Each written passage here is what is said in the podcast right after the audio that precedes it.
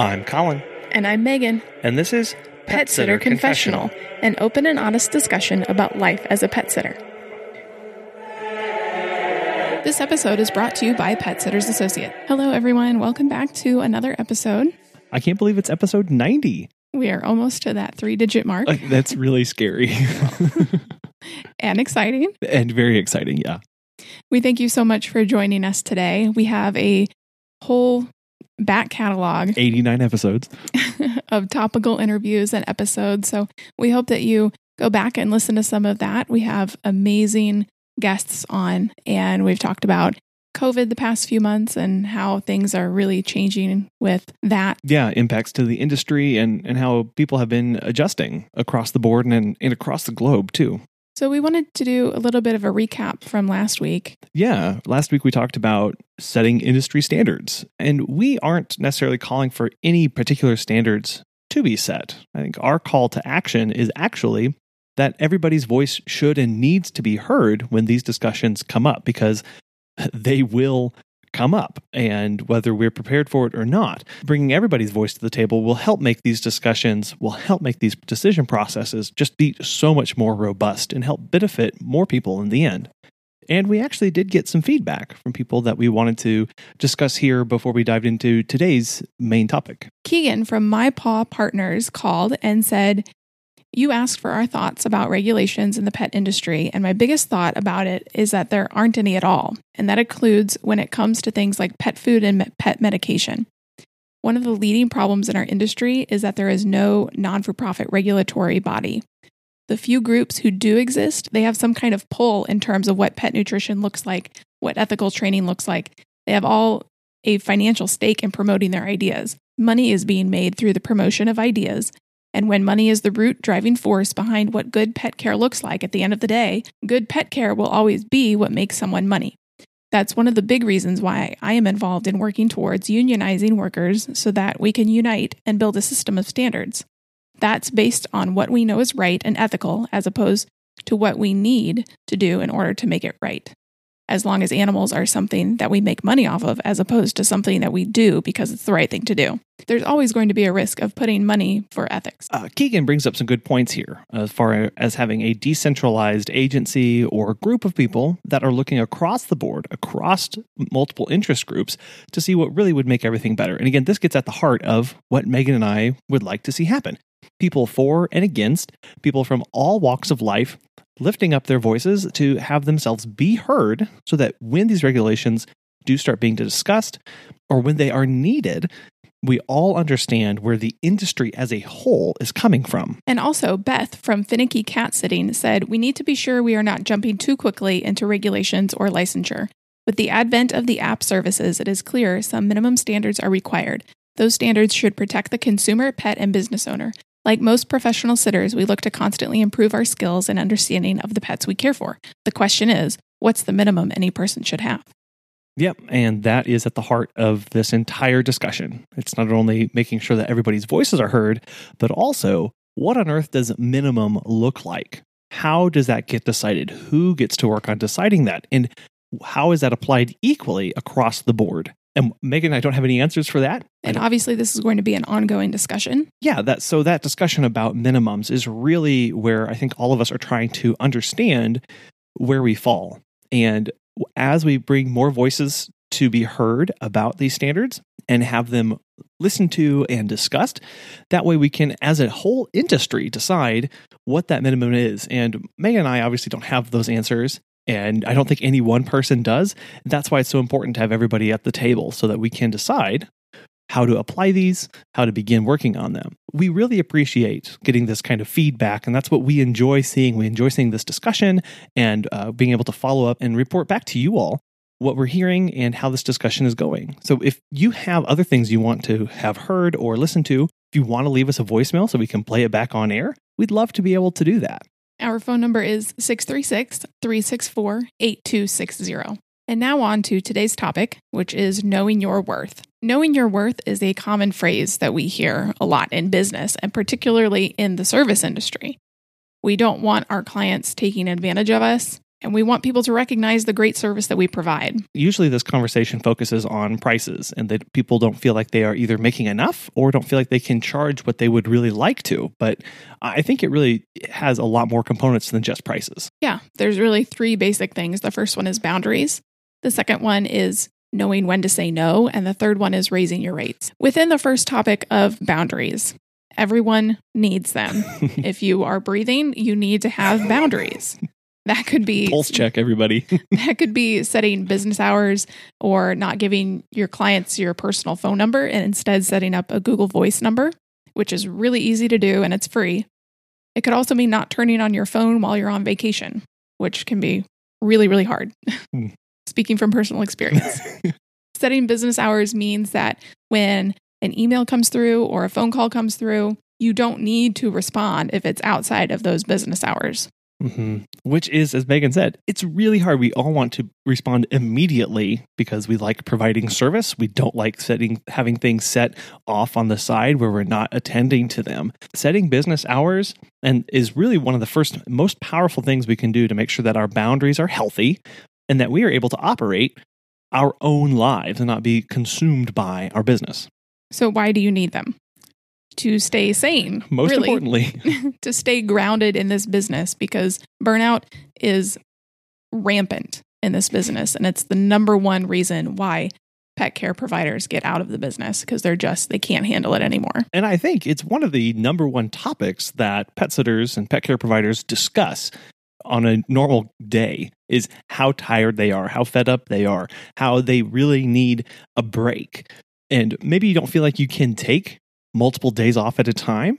Well, one first really healthy step is to set up those business hours, those hours of operation where you're going to respond to things and you're going to be active. And obviously, this topic is couched in us being at very different stages right now, mm-hmm. all across the world, and providing different services because of COVID. So take what we're saying with a grain of salt in terms of burnout, because not all of us are experiencing that right now. What business hours help do is help remind you on a daily basis that you're separate from your business.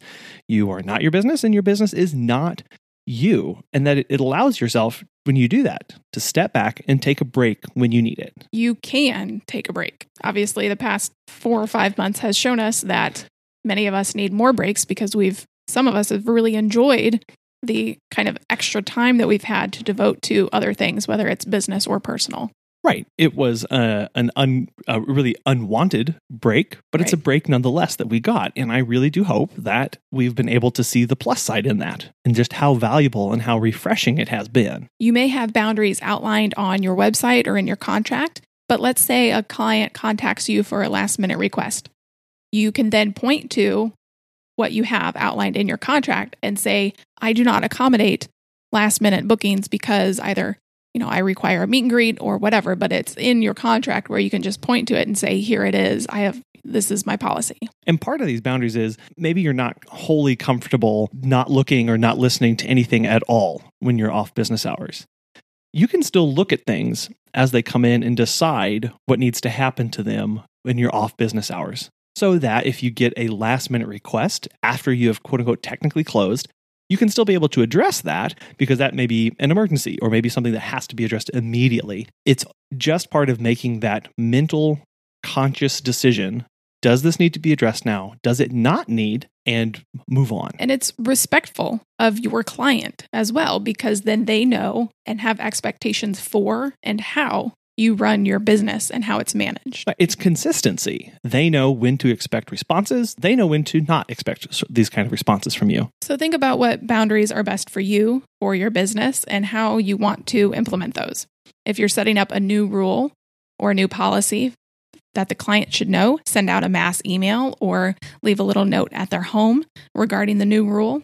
You may include an expiration date or not, but you really don't owe your clients anything as far as an explanation of why you are instituting this policy because business is business and they don't necessarily need to know anything about your personal life. But part of that communication is and why we encourage that is because you want to be kind and respectful to them. So if you can communicate it in a way that you find necessary, uh, do that. Uh, if you don't feel like you need to, that's fine too. It's your business. Treat it as such. And so there are two types of boundaries. So the first one is for you. This can be only accessing social media one hour a day.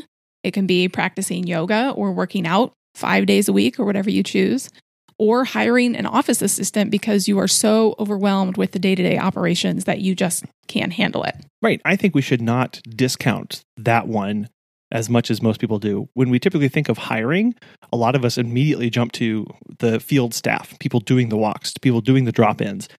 But that back end support, as we've talked about on some recent episodes, including with the Pet Gal, most recently, that back end support really helps alleviate a lot of the stress and of the headache and of the time consumption on a day to day basis of operations. And then I would also add to this a boundary to set for yourself is you need to decide whether you are okay or not okay friending clients on your personal social media accounts. We've had these requests come in, and we have decided to allow a few people to follow us that we regularly care for their pets. That's mostly because uh, of the relationships that we're building with them and the scale at which we operate. If we were to increase the number of clients that we're taking in or dealing with on a regular basis, uh, that would have to stop because we wouldn't be able to accommodate all of them. And we like keeping our personal side personal and having that boundary pretty clearly defined. And the second type of boundary is for your business. Maybe you choose not to work weekends or holidays. Again, the work does not own you, you own the work. Be consistent is the most respectful way for you as a person and also to your client. And it's really hard not to respond to that email at 11 p.m. at night. But once you have set those rules, those boundaries, stick by them. So remember, here we're talking about these emails that come in in after our business hours have quote unquote closed for most of us. If you respond to it, you are actually training your clients to expect you to be available and that that is a kind of behavior that's okay. Respond at times you want to be responded to and will be available to respond every day or every time they contact you. Before we get into the rest of the episode of Knowing Your Worth, we wanted to give a quick shout out to Pet Sitter Associates.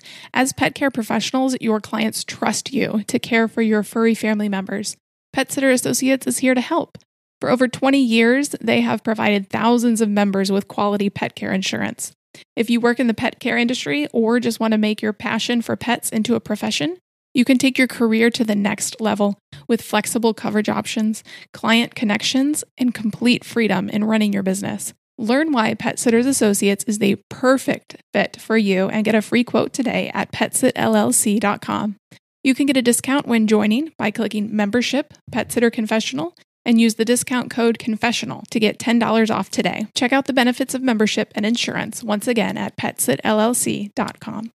So, the second component of knowing your worth is knowing when to say no. Some full disclosure here I am really bad at this. I just want all the dogs and all the cat drop ins. So, I really need to listen to that voice in my head, which is Colin. Hello, voice in your head. a little more. You cannot nor should you want to sit every single dog in your area as much it, as you may want to. Right. It's really not feasible or healthy. So saying no to a client could mean when you don't feel safe. It could be a dog that is untrained or a client's house is really messy and you don't feel comfortable or safe going over there. Trusting your gut is really important. When you don't want to take on that client, just say no. Yeah, it, it the, you can come up with a number of reasons of when you should say no, and Megan, you touched on some really good ones there. When you don't feel safe, when it's not a good place to be, when you're busy, or maybe you just you're done for the week and you don't want to take any more on that time. Those are all okay and should be reasons for you to say no. And we give you complete absolution to say no as many times as you need to to make sure that you are okay. Also, saying no to yourself when you are starting to feel burned out. Saying no to those emails that come in saying no to adding more things to your plate, whether that's for your business or whether that's outside of your business. Because again, it's not healthy for you or your business to say yes all the time. Right. We all need breaks. We all need downtime. And saying no is the most powerful thing that we can do, that we can take control of to give us that time back. Also, saying no when it doesn't fall in line with the priorities and the goals that you have set for your business. This is really good. Like if the client doesn't match your company's values, are they unkind to you? Do they berate you? Do they have a dog that you suggested really needs to be trained and they just don't want to? Right. look back at your company's core values that you've written out, that you have there in black and white. And part of the assessing whether you take on a client or not is comparing the client to those values. Do they treat your staff well? Do they take care of, of you? Do they do they listen to you when you give advice? Are they open to correction? All of these things come into play and and can be a deciding factor in whether you say yes or no to somebody. And it really it comes all down to priorities. Mm. So if your goal is to scale your business so you can only work 1 hour a week, which would be pretty cool, get rid of anything that doesn't align with that. And yeah, that includes clients. If keeping the needy client that demands constant attention or an immediate response means that you don't take a break, then say no to that client. Keep your goals in mind. Have priorities for your business and remember that saying no is a good thing. It's part of being in business. We say yes sometimes to get the things we want. We also say no sometimes to get the things that we want. Yeah, it really allows you to say yes to what you want and be doing the things that make you happy. The third component of knowing your worth is raising prices, which not a lot of people are comfortable talking about or really wanting to do. Right. And there's as we discussed several times, it's there's never it never feels like there's the good time to do this. It never feels like it's the best or most opportune time to raise prices. And that's just part of being the kind of people that most pet care professionals are. As we care for pets, we love to care for them. We feel like we could quote unquote do it for free. So it's especially hard. So it never feels like a good time. So let's talk about when you might want to raise your prices. But honestly, really any time will work. And yes, that does include right now during a pandemic. In actuality, we should always be thinking about raising our prices so that you can pull the trigger quickly. Too many times we delay, we delay, we delay, we, delay, and we find ourselves in this corner where we've so undercharged for so long that we don't want to make this big jump because it's scary. We're afraid of losing clients. We're afraid of isolating certain people. And so we never make that move. Being able to quickly decide when the time is right will allow you to do that effortlessly. So, starting small is really important. Not everyone and most people wouldn't be comfortable with doing a 50 or 60% increase. That's terrifying just to hear that. So, to combat that, do a 10% gradual increase over time for all of your clients, unless you want to grandfather some of them in. This, again, we're trying to do small steps, not just for the client's sake, but also for your sake. That's the biggest hangup. As many clients would be just fine paying you double your rates because, be real, they love you. They love the work that you do and they genuinely want to make sure you're taken care of. Most clients want that. Most clients would be okay. But it's in our heads where this hangup comes up because we're afraid of people saying no to us. We're afraid of losing clients. These small increments, these small steps help get over that hurdle. Make sure, though, that you are communicating the entire process to your clients. Because really, the only wrong way to raise your prices is a huge change overnight without any communication at all. That's not kind. And you just said this, but we always fear losing clients. Right. And that may happen one or two may go away, but you have to rem- remember that those are probably the the low end clients that don't really truly value the service that you provide. Or respect you right? That that's where this thing comes into is whether they respect you and see the value of the services that you offer. You know your value. You know the awesome service that you provide and that's where meeting and raising prices to accommodate that to reach that level we have a hard time balancing that. Like just being honest, like that is a hard thing that many of us struggle with is seeing the value of work that we provide and then matching our rates accordingly. So know that the clients who stay see and trust you, mm-hmm. know you provide an excellent service, and they're going to keep coming back. Raising prices can sometimes be viewed as a way of getting, quote, better clients, but people who pay more still may have the same or even different expectations than those who are willing to pay less. Right. So I think we hear that a lot of get better clients by raising your prices. Well, people are people. And just because somebody's willing to pay twice as much doesn't mean they're a better person or not, or whether they are going to still respect your time or not. Which so, goes back to the saying no. Exactly. So you're still going to have to say no even as you raise your prices. And that's okay. That's part of being healthy. That's part of operating in a great way. because then in theory, if you raise your prices, you are working less hours for more money. And so marketing your services accordingly so that people can see the value that you provide. There are many different reasons to raise prices. Some of them could include when you've hired someone and you need to meet the new overhead that you have. Also, when you haven't pr- raised your prices in a long time. I know a lot of people were planning on a June 1st raising of prices, Right. but because of COVID and the pandemic, they chose to put that off until January or just kind of a wait and see thing. It could also include when you're trying to work less, but have the same or more income. And then when you need to cha- charge accordingly for services. Right. Make sure you are charging according to the certifications that you have, the training, the years of experience that you have. And maybe you offer some high end boutique kind of services for your area. Charge accordingly. Don't feel like you have to meet the median or just barely, you know, a dollar over the the next highest person in line. Charge what you think your services are worth, and people will let you know whether that's working or not. Back when we started pet care in 2012, we charged $20 a night for an overnight stay at somebody else's house. regardless of how many dogs they had or any of the other things that they wanted done at their house. So, yes, that was nine years ago, but that is still a really cheap price for staying overnight in someone else's house. Right? Considering what somebody would pay, especially if they have multiple dogs to drop them off at a kennel for a week, right? So there that price really didn't match the service that we were offering. We charged that because we were just starting out and we were trying to get as many clients and, and build a base as much as we could. Well, and we were also very green, and I didn't really understand what it meant to charge and knowing your worth. Absolutely. And that's something that everybody learns along the way. As the years have gone on and we have provided different services, we have increased our price and we haven't seen any resistance. I even raised our price a couple of weeks ago and haven't gotten any pushback from repeat clients. but it's always scary. I mean, I remember having that discussion with Megan of whether it was time or not. And then we pushed a few buttons and sat back with gritted teeth going, oh no, here we go. People are going to start complaining. We're We're going to lose them all. going to lose them all. We're lose them all. There it goes. We're done. And no. And if you're on the fence, if you think you're, if you don't think it's time or that you can make that jump, know that you can just try.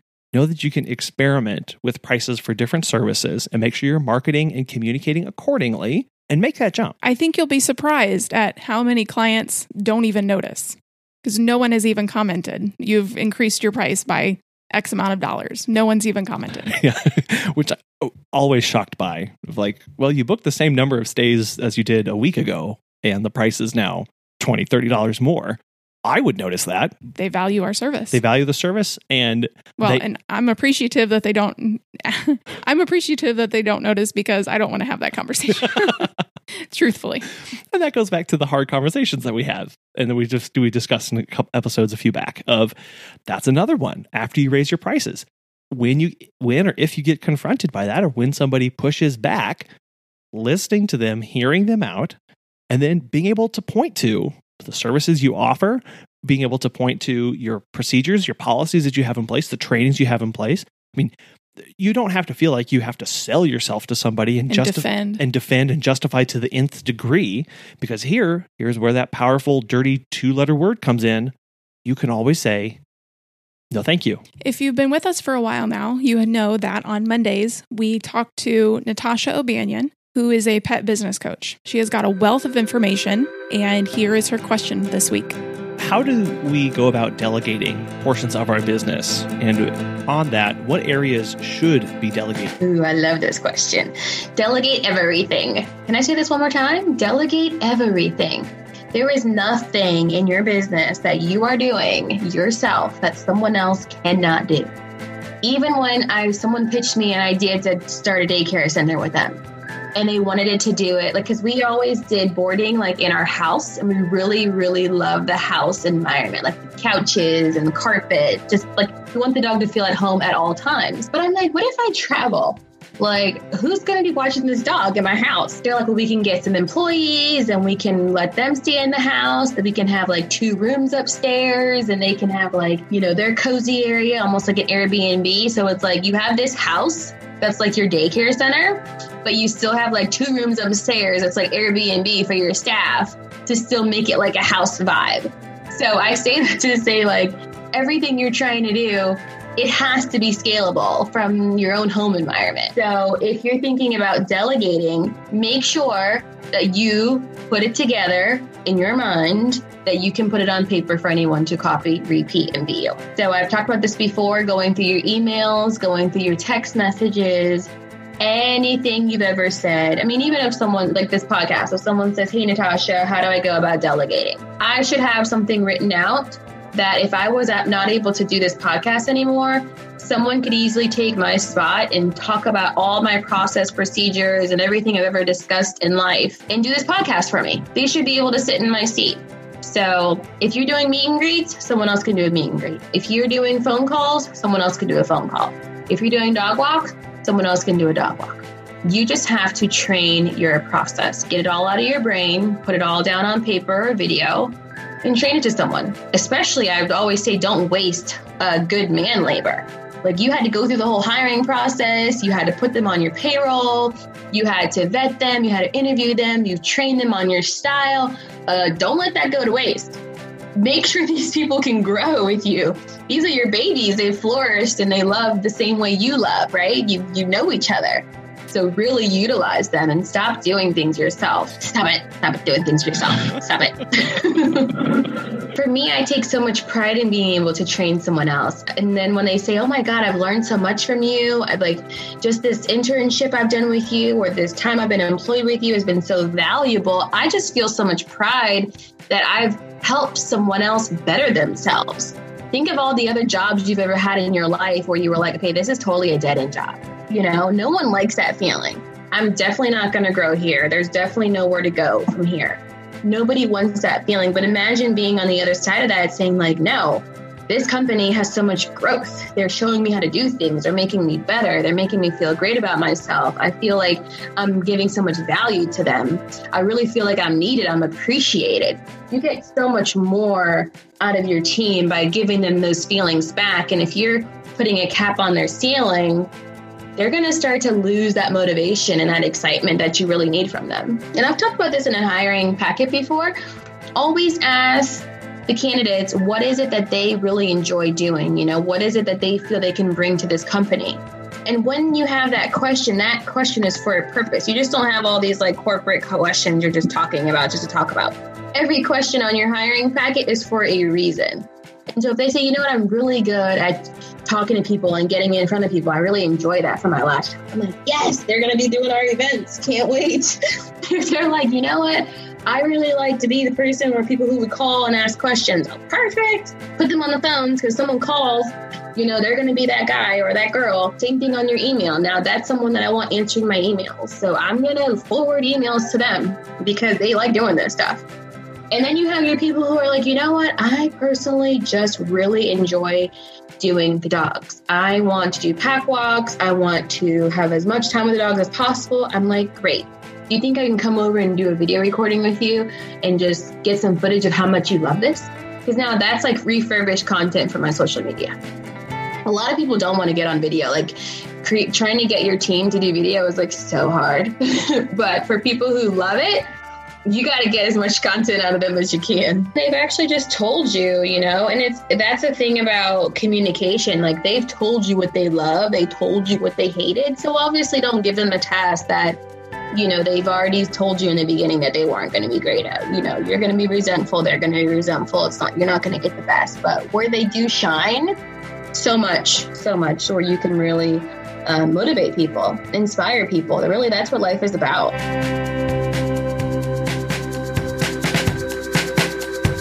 You can reach out to Natasha if you would like for her to be your personal pet business coach.